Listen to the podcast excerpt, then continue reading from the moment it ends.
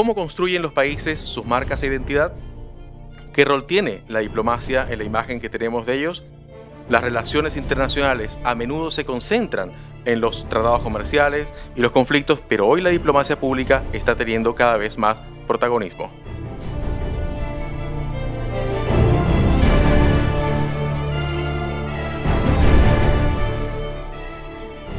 ¿Qué es la diplomacia pública?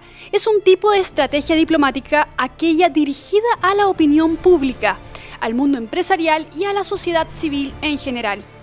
Tiene como objetivos la proyección de los valores y tomas de posición de los países. En un contexto donde las percepciones están fuertemente debatidas, los países están utilizando cada vez más este tipo de estrategias.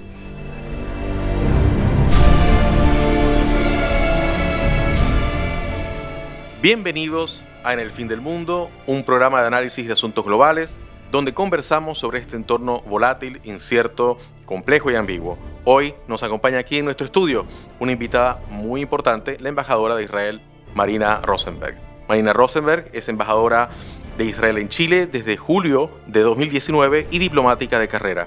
Ha ocupado varios cargos en la Cancillería israelí ha sido coordinadora en el Departamento de Lucha contra el Antisemitismo, directora adjunta de agencias especializadas ONU, directora del Golfo en el Centro de Investigación Política y consejera para Asuntos Exteriores de la Embajada de Israel en Berlín.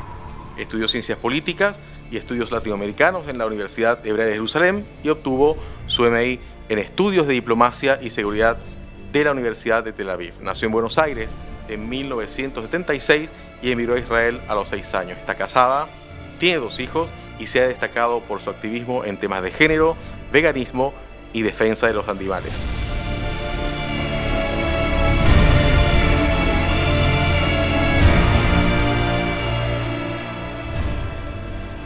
Bienvenida embajadora, un gusto tenerla aquí con nosotros.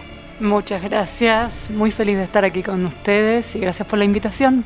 Embajadora, quisiéramos partir un poco este, esto que lo hemos titulado hoy eh, Diplomacia Pública en tiempos turbulentos. Quisiéramos empezar precisamente con los términos este, más, más elementales. La, la diplomacia pública es frecuentemente caricaturizada, a veces como un oficio cómodo que se desarrolla entre cócteles, apretones de mano, ¿no? es decir, un trabajo de, de, de ese tipo. Pero, ¿qué, ¿qué, es la diplomacia pública para ustedes? La diplomacia primero y qué es específicamente la diplomacia pública.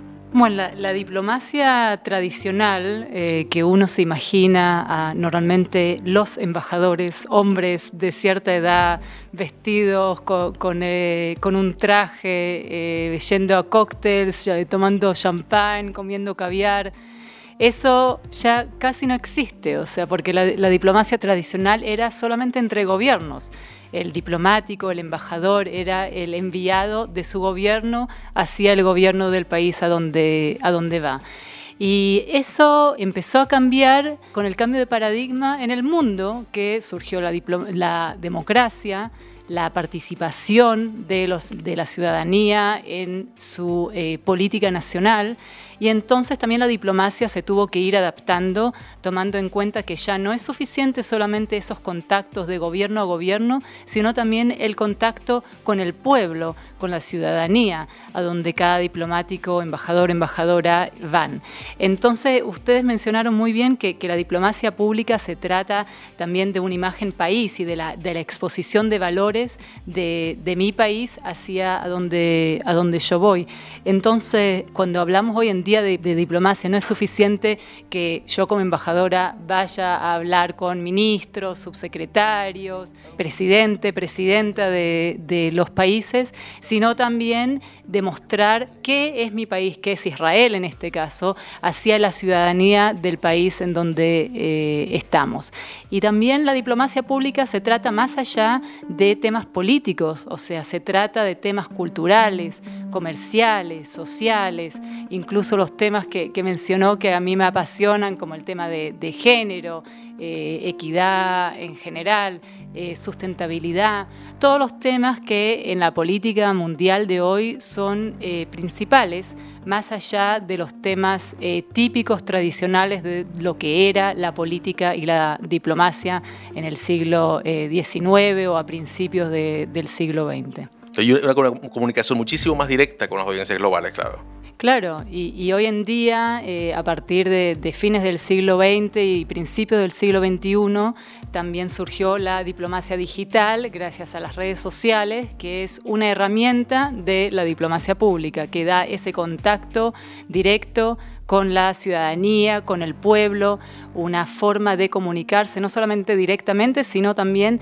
de, los dos lados, o sea, que nos pueden hacer preguntas, comentarios directos eh, en las redes sociales eh, y, nosotros eh, no tenemos la obligación, pero creo que por, respeto queremos tener ese diálogo directo y escuchar otras opiniones más allá de lo que sabemos que son las políticas públicas del país o del gobierno en donde estamos. Es muy interesante y mencionas tres palabras que yo creo, creo que son claves.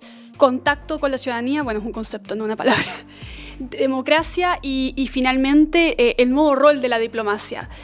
Y en ese sentido quiero llevarlo un poquito más allá y preguntar, porque la diplomacia pública a veces cuando los países tienen intereses eh, de otro tipo puede ser mal utilizada. ¿no? Hemos visto casos de países autoritarios a los que se los acusa de desinformación a través de la diplomacia pública, eh, de desinformación a través de las redes sociales incluso, o también de la instalación forzada de discursos y de posiciones sobre la verdad. ¿Cómo pueden hacer los países para alejarse de eso, las diplomacias de los países? Eh, y si puede darnos un poco su opinión de esos casos, porque es bien interesante hecha, la nueva herramienta que es la diplomacia pública, bueno, hecho también el mal uso de la diplomacia pública, ¿no? Completamente, es, una gran oportunidad y un gran desafío y una, una amenaza a la vez especialmente la, diplomacia digital, porque antes de la, de la, era de las redes sociales, o sea, sí vimos fake news en prensa eh, de, ciertos países, de ciertos movimientos, existía esa, esa herramienta, pero el uso no era eh, tan frecuente como es hoy en día en el siglo XXI, que lo vemos de, manera diaria eh, en prensa y más allá en redes sociales, o sea que ciertos movimientos políticos usen eh, fake news, eh, noticias falsas para manipular también a veces la política interna del país, como también políticas internacionales. En el caso específico de Israel lo hemos sufrido bastante en los últimos años porque hay un movimiento que viene a deslegitimar a Israel en el mundo, eh, incluso un pequeño movimiento eh, aquí en Chile, y usan esa herramienta de fake news sin vergüenza lo que países democráticos o gobiernos de países democráticos siempre tratan de alejarse de eso y seguir con una integridad eh, hacia los valores democráticos, liberales y de ser sinceros con lo que nosotros eh, demostramos al mundo y decimos eh, públicamente. Entonces los, diplomáticos de, de, países democráticos tienen que tener sumamente mucho cuidado eh, cuando se expresan públicamente para no usar fake news, no, no, no decir eh, data que puede eh, engañar a la gente de manera directa o, indirecta. Pero el desafío nuestro como diplomáticos de países democráticos es que de la otra parte eh, hay, como dije, países y movimientos que no tienen ninguna vergüenza de usar el fake news como una herramienta diplomática y política. En ese sentido, y bajando un poco a la región, Habiendo nacido en Argentina, habiendo estudiado sobre Latinoamérica en la universidad, eh, me, equivoco, en la Universidad Hebrea de Jerusalén, ¿no? Sí. Eh, y ahora estando en Chile, ¿Cuál es su visión de lo que está ocurriendo en, América Latina, en, lo que es la tendencia de la diplomacia y, en ese sentido de la diplomacia pública? Eh, ¿Ve cambios significativos en, las últimas décadas, en los últimos años? Hay mucho movimiento en América Latina y me imagino que para los diplomáticos eh, no debe ser fácil eh, subirse a todos esos cambios. Sí, o sea, acá también siempre hay una oportunidad como un, eh, un desafío. Eh, en el tema general de, de diplomática pública en, en, países latinoamericanos creo que avanzaron muchísimo, especialmente Chile, que tiene toda esa estrategia de imagen país, de mostrar una imagen de, de un país no solamente democrático, desarrollado, país OCDE, sino también en tema de turismo, de comercio, eh, etcétera. Y o sea, hicieron un un, gran trabajo en ese tema. Pero, pero la otra pregunta, o sea, en todos los, cambios y las turbulencias que ocurren en, Latinoamérica eh, en los últimos años y bueno, en las últimas décadas, pero, pero más en los últimos años, es un desafío para, para diplomáticos extranjeros porque uno de los principios más importantes en la diplomacia es de no involucrarse eh, en políticas internas, que eso es algo que es el deber del gobierno nacional local y no de los diplomáticos eh, extranjeros. Pero a veces obviamente hay acontecimientos incluso en Latinoamérica, como en el caso de Venezuela, que gobiernos extranjeros tomaron eh, una posición muy clara y ahí también los diplomáticos tenemos el deber de representar esa posición, si es una posición que es crítica hacia un nuevo gobierno que no fue elegido de, manera eh, democrática o, y también más allá de Latinoamérica, ¿sí? podemos eh, eh, mencionar el, caso de, Myanmar, que ciertos gobiernos extranjeros opinaron de una manera muy clara lo que pasó ahí en las últimas semanas y nosotros nosotros como diplomáticos tenemos que representar la política de, nuestros gobiernos. Y acá en Chile específicamente, si estamos hablando, por ejemplo, del estallido social, entonces que también ahí, durante el estallido, creo que fue un desafío para diplomáticos extranjeros eh, de no involucrarse en lo que ocurre, eh, pero al mismo tiempo ser fiel a los valores que cada uno representa eh, por el país de donde viene. Nosotros específicamente el, primero, el primer mes evitamos de mencionar el tema o mencionar obviamente ninguna opinión al respecto del estallido social, justamente por el principio ese de no involucración en temas de política internas. Justamente, eh, eh, ya, ya puestos acá en, en, Chile, a usted le, tocó que llegar eh, en una época este, bien particular porque lo hace precisamente a mediados de julio, más o menos, del año 2019, tomando el relevo de, la embajada y precisamente le toca a los pocos meses, bueno, el estallido ¿no? social y después le toca la pandemia. ¿No? Y me imagino que usted, embajadora, traía sus planes, traía sus proyectos, traía un, plan de trabajo para sus próximos años acá y eso debe haber cambiado. ¿no? Es decir, ¿cómo fue la experiencia de llegar acá, tener que, me imagino, revisar prioridades, es decir, ¿Ocurrió realmente eso? ¿Cómo, cómo? Sí, yo llegué a fines de, julio, así que tuve un par de meses eh, de, normalidad, pero siempre son los primeros meses de adaptación a, un nuevo, nuevo lugar y ahí ocurrió el estallido social y después vino la pandemia a nivel, eh, a nivel global. Y nosotros como embajada tuvimos que adaptarnos como todo el mundo y hacer ajustes.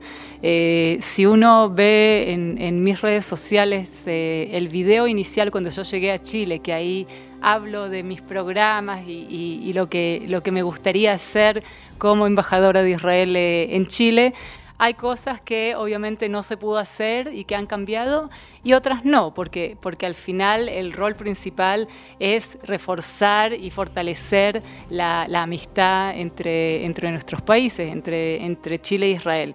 Para mí personalmente el estallido social fue una oportunidad de conocer a Chile, a la sociedad chilena, a la política chilena de una manera mucho más profunda y más rápido. Que creo que, si no fuese por el estallido social, puede ser que, que, yo, como otros diplomáticos extranjeros, pasan acá tres, cuatro, cinco años y se van sin realmente entender profundamente las diferentes divisiones, las diferentes políticas y los diferentes movimientos. Así que realmente lo, veo como una, oportunidad eh, que surgió. Y lo que sí, eh, rápidamente tuvimos que adaptarnos, cambiar un poco el plan de trabajo, enfocarnos en nuevos temas. y, y parte de los temas eran temas que yo los tenía en la mesa antes, pero que no les di suficientemente lugar. Por ejemplo, los temas sociales, el tema de género, el tema de ayuda humanitaria, de sustentabilidad, temas que surgieron también eh, a través del estallido social. Y ahí, en nuestro plan de trabajo del 2020 y también en este año, pusimos mucho enfoque en esos temas y en esos eh, proyectos. Y más allá de los proyectos, también el enfoque de con quién trabajamos y ahí viene el tema de la diplomacia pública. ¿Es suficiente trabajar solamente con el gobierno central y redes sociales para llegar eh, a, la, población y al pueblo? Y la respuesta es no porque más allá del, gobierno eh, central existen eh, las diferentes regiones, existen los gobiernos regionales, existen los municipios que vimos en el estallido social, el poder y la influencia que tienen eh, los alcaldes y alcaldesas en los diferentes municipios y comunas a lo largo de Chile. Entonces ahí también empezamos a trabajar incluso con proyectos de, ayuda humanitaria y ayuda social con diferentes municipios, diferentes regiones a lo largo de Chile para llegar más allá de Santiago. Bueno, es que justamente en eso, las crisis se aprende mucho, ¿no? le, toca llegar en, un momento muy, muy, complicado y con muchos aprendizajes nuevos. Ahora, eh, embajador, precisamente usted justamente mencionaba el, el papel en la en las redes sociales y es usted muy activa, muy activa en Twitter, muy activa en Instagram, muy activa, se maneja además eh, con mucha fluidez, te contesta los comentarios. ¿Cómo hace para compaginar con la, con la, labor diplomática tradicional? Porque hay una parte de la labor diplomática que obviamente es la tradicional, el tiempo, todo eso, el aprender a usar las redes sociales, eh, digamos, con, con agilidad. Eso es algo que, la verdad, gracias a, mis colegas en la Cancillería de Israel, que en los últimos años empezaron a poner mucho enfoque en, en las redes sociales como una herramienta de la diplomacia pública.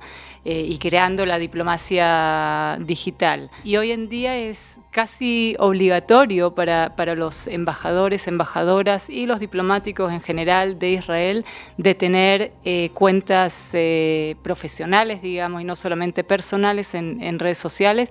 Yo antes de, de, venir a Chile, o sea, creí mi, mi cuenta de Twitter dos meses antes de, de llegar a Chile, tenía cero experiencia pero entendiendo la importancia de esta herramienta para tener esta comunicación directa con, eh, con la gente. Y es una herramienta sumamente importante que también hay que tenerle mucho cuidado porque hablamos obviamente de las amenazas y, de los eh, desafíos. Me encanta esa conexión directa con la gente, me, encanta que, me escriban y que opinen, a veces opiniones positivas, a veces negativas, pero mientras se hace con respeto y, que realmente eh, quieren un diálogo y no es solamente venir y reclamar, eh, eh, criticar, creo que realmente es, es muy importante. Pero por el otro lado, el gran desafío, y eso lo vemos todos, es que en redes sociales hay un discurso de odio muy fuerte, lo vimos antes, durante y después del estallido social. Mucha polarización también. Eh, y, eso ocurre en todo el mundo, no, es algo local de Chile ni de Latinoamérica, o sea, lo vemos también en Israel, en Europa, en, Estados Unidos, y es, eh, es un peligro, yo lo veo como un peligro que, tenemos que todos eh, trabajar juntos con sociedad civil, con la academia, con los gobiernos,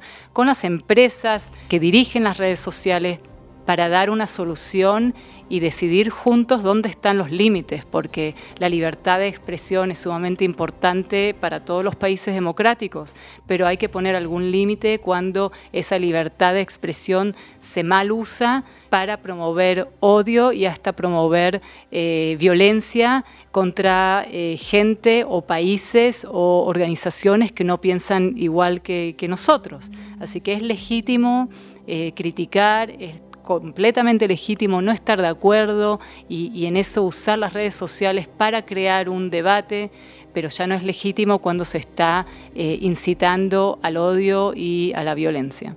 Me, da curiosidad porque estábamos hablando al principio de la historia de la diplomacia pública, cómo se genera en conjunto con, con las democracias y las democracias más consolidadas, Israel también es un país joven, me imagino que, que también ha pasado por una historia y un proceso importante eh, de aprendizaje diplomático. Entonces ahí quiero hacer dos preguntas. Primero, ¿cómo ha sido ese aprendizaje? Y segundo, ¿cómo se retroalimentan de estas experiencias que los embajadores van teniendo en los distintos países en, ese aprendizaje? Porque me imagino que tú vas a volver a, a Israel o vas a ir a otro país después eh, y ahí van a ver un montón de cosas que, vas a haber aprendido de Chile, que mencionabas que aprendiste de Chile y que vas a aplicar en otras formas o que se pueda aplicar finalmente la estructura de conocimiento de la diplomacia pública en general del país, ¿no? Claro.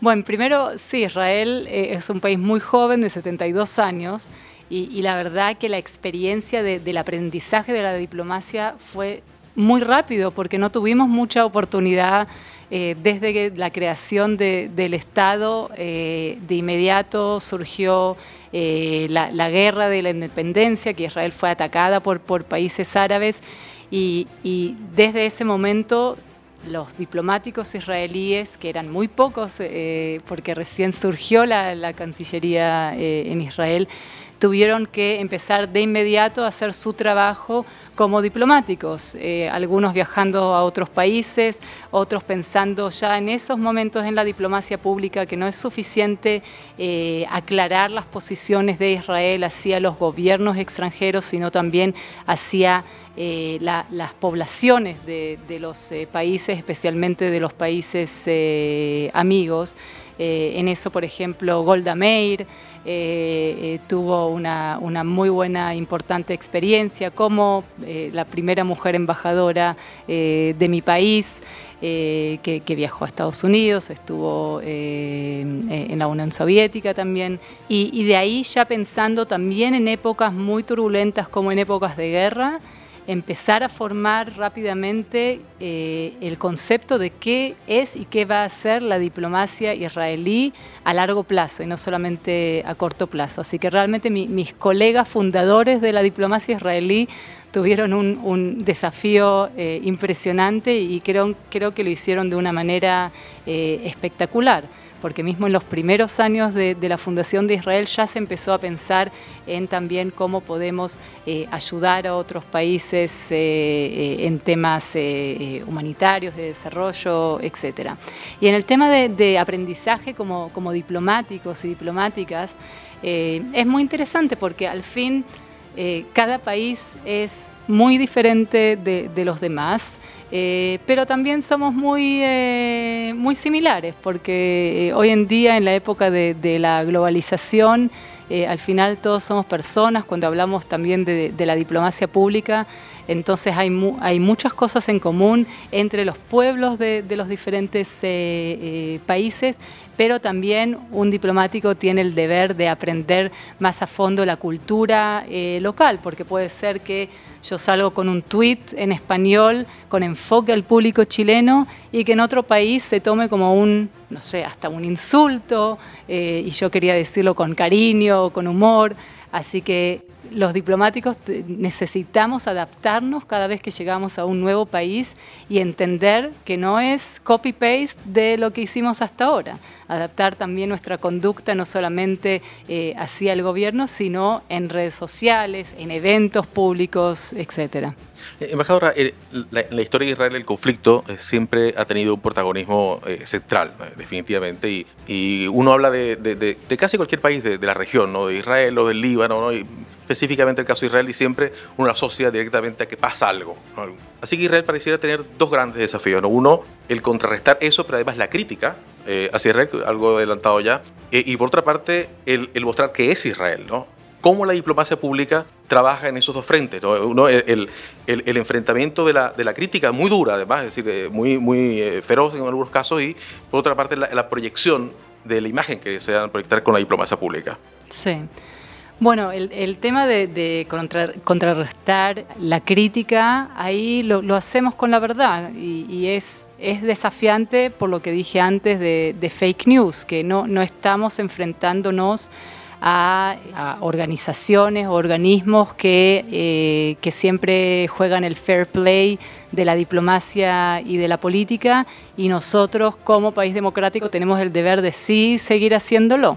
Eh, entonces, por ejemplo, en varias ocasiones se, usaron imágenes eh, falsas o reproducidas de, otros conflictos diciendo que este es un soldado israelí que está amenazando a un niño palestino y cuando uno que conoce, mira, ve que no es un soldado israelí, que es el uniforme de un soldado, en importa, de Siria o, eh, o de Yemen o eh, hubo caso eh, de, una imagen de un papá protegiendo a su hijo eh, palestino, acusando a Israel, a los soldados que están atacando a niños, y al final tardaron bastante, pero después de meses de, investigación se entendió que no estaba protegiéndolo de los soldados israelíes, sino que era completamente diferente la situación, protegiéndolo del Hamas en ese momento, si no me equivoco. Y, esas imágenes, como, eh, bien saben, eh, una imagen es más de, mil palabras. Entonces, una imagen así sale en prensa, en redes sociales, y es eh, terrible para la imagen país de cualquier país, en este caso de Israel. Y después, para demostrar que es fake news y, venir con la verdad, no siempre es suficiente porque ya es demasiado tarde, ya la imagen está allí.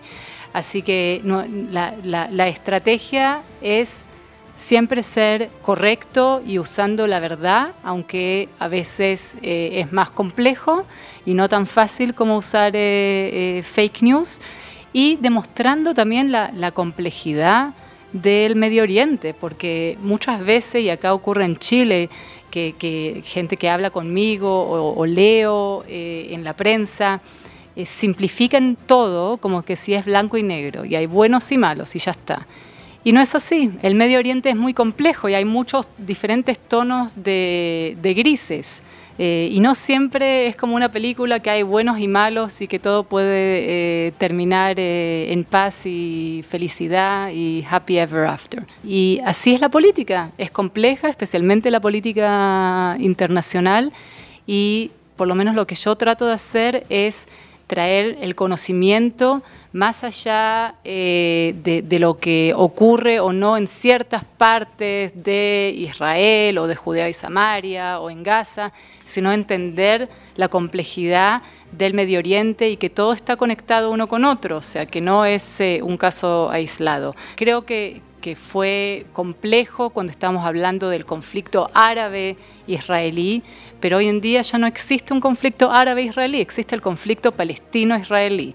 Eh, y lo contrario, Israel firmó cuatro acuerdos de paz en el año pasado con cuatro países árabes, musulmanes, y, eso eh, también nosotros tratamos todo el tiempo de poner el enfoque que hay cosas positivas, importantes y grandes cambios que están ocurriendo en el Medio Oriente. Y por otro lado está la otra parte eh, de, la agenda global y la, agenda positiva, eh, que Israel es parte muy grande e importante relativamente a su tamaño en la agenda global, en todos los temas que se debate desde la ONU a sociedad civil, si es en temas de de sustentabilidad, temas de derechos humanos, temas de derechos de, la mujer, los derechos de animales, etc. Y, en eso involucramos también las partes comerciales, o sea, de tecnologías israelíes que pueden ayudar en todos estos temas, desde temas hídricos a temas también sociales, eh, con, de, violencia contra mujeres, cómo podemos dar herramientas tecnológicas eh, a eso. Y ahí estamos trabajando con fundaciones israelíes, chilenas o en otros eh, países, como también con los diferentes ministerios eh, relevantes y mostrando todo lo que Israel está haciendo. Y la verdad que, que es la mejor parte de, de, mi, de mi rol como, como embajadora, porque Israel realmente está haciendo mucho en el tema de desarrollo eh, sustentables y aportando a la agenda global. Ah, estamos llegando ya casi al, al, final de esta conversación, pero en esta parte quiero hacerle una, una pregunta pequeña. ¿no? Este, hace un tiempo atrás, unos dos años atrás, leí el libro de, de Avi Yorish que se llama Innovarás eh, y después me lo encontré a él. Eh, juntamos en, en, Washington y explicaba un poco un concepto que es el de Tikkun Olam. ¿no?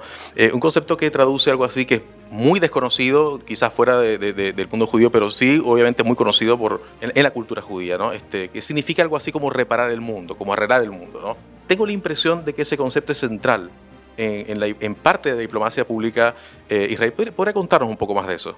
Sí, Tikkun Olam es reparar el mundo en, hebreo y es eh, un, principio importante en la cultura judía y por eso también en la política eh, israelí, no solamente en la, en la diplomacia. Y viene no no se trata eh, de arreglar el mundo, sino de, mejorarlo con, las herramientas que uno tiene, ayudando, aportando a otros países, a otras sociedades, también a nivel personal, o sea, a, otras personas alrededor mío. Eh, y en eso la, diplomacia israelí ha puesto un enfoque muy grande desde el comienzo, y de nuevo menciono a la Golda Meir porque gracias a ella se fundó en su momento, pocos años después de, que se fundó el Estado de Israel, la Agencia de Cooperación Internacional de Israel que se llama Mashav. Y Mashav empezó eh, en los años 50 eh, ya a aportar a otros países, principalmente en África, después en Asia y después también en América Latina, para apoyar a su desarrollo. Y eso estamos hablando en época que Israel todavía necesitaba también ayuda exterior para su propio desarrollo, pero el concepto de Tikkun Olam eh, viene a apoyar a los demás, no solamente cuando estás en un estado de privilegio, sino también cuando tú estás en necesidad, pero aún puedes aportar a, los demás. Eh, y en esta época de pandemia, eh, Israel eh, estuvo apoyando a varios países con donaciones desde productos de alimento a productos de protección personal, a tecnologías israelíes, algunas que se ofrecieron gratuitamente a diferentes países, incluso aquí en Chile. Y nosotros como embajada tomamos ese concepto de Tikkun Olam de una manera muy profunda y seria porque, porque es lo correcto hacer. Eh, y estamos viendo eh, cómo aquí, después del estallido, me parece que más que, antes, también la sociedad chilena eh, surgieron desde allí tantos proyectos hermosos de solidaridad eh, y también desde la comunidad judía de Chile, que ellos mismos están trabajando eh, todo el año con proyectos, apoyando a, los vecinos, apoyando diferentes eh, regiones, con donaciones. Hace poco hicimos una donación junto con la comunidad judía de Chile y la embajada de, toldos para el municipio de San Bernardo. y así a lo largo del año y de este año vamos a seguir aportando lo que, de lo que podamos, porque los desafíos, y eso lo, estamos viendo eh, en estos ya años, podemos decir, de pandemia, eh, los desafíos son globales y las soluciones deberían ser globales también, de cooperación internacional entre los gobiernos, entre los países y también entre los pueblos. Tomando justo desde ese punto, y ya para ir cerrando esta discusión de diplomacia pública, ¿cuáles son entonces los desafíos de la diplomacia pública en este mundo post-pandémico. Nos encanta decir post-pandemia en este programa, quizás suena un poco cliché, pero todavía no tanto como para dejar de decirlo. Eh, entonces, ¿cuáles son estos, estos, estos desafíos en política exterior, en, desafíos internacionales y sobre todo en diplomacia pública? Bueno, en, diplomacia pública creo que el, desafío, el mayor desafío es la incertidumbre, porque parte de la diplomacia pública son los encuentros, así juntos, sin mascarilla y sin Zoom, de, estar eh, eh, juntos haciendo eventos de, cultura, traer algún eh, chef israelí que, que cocine y que enseñe, traer algún académico que vaya a las universidades. Ahora, durante la pandemia hicimos varias de estas actividades por Zoom, porque no quedó otra. Pero lo, que nos gustaría es volver a la normalidad, volver al contacto humano, que eso es la base de la diplomacia, no solamente la diplomacia pública, sino de la diplomacia eh, tradicional eh, eh, en general. Así que yo diría que, ese es el principal desafío aunque si, pensamos eh, eh, en lo que está ocurriendo con procesos de vacunación eh, en Chile e en Israel, entonces espero que volvamos a la normalidad rápidamente y que podamos llevar delegaciones, como siempre hicimos, de Chile a Israel, de Israel a Chile.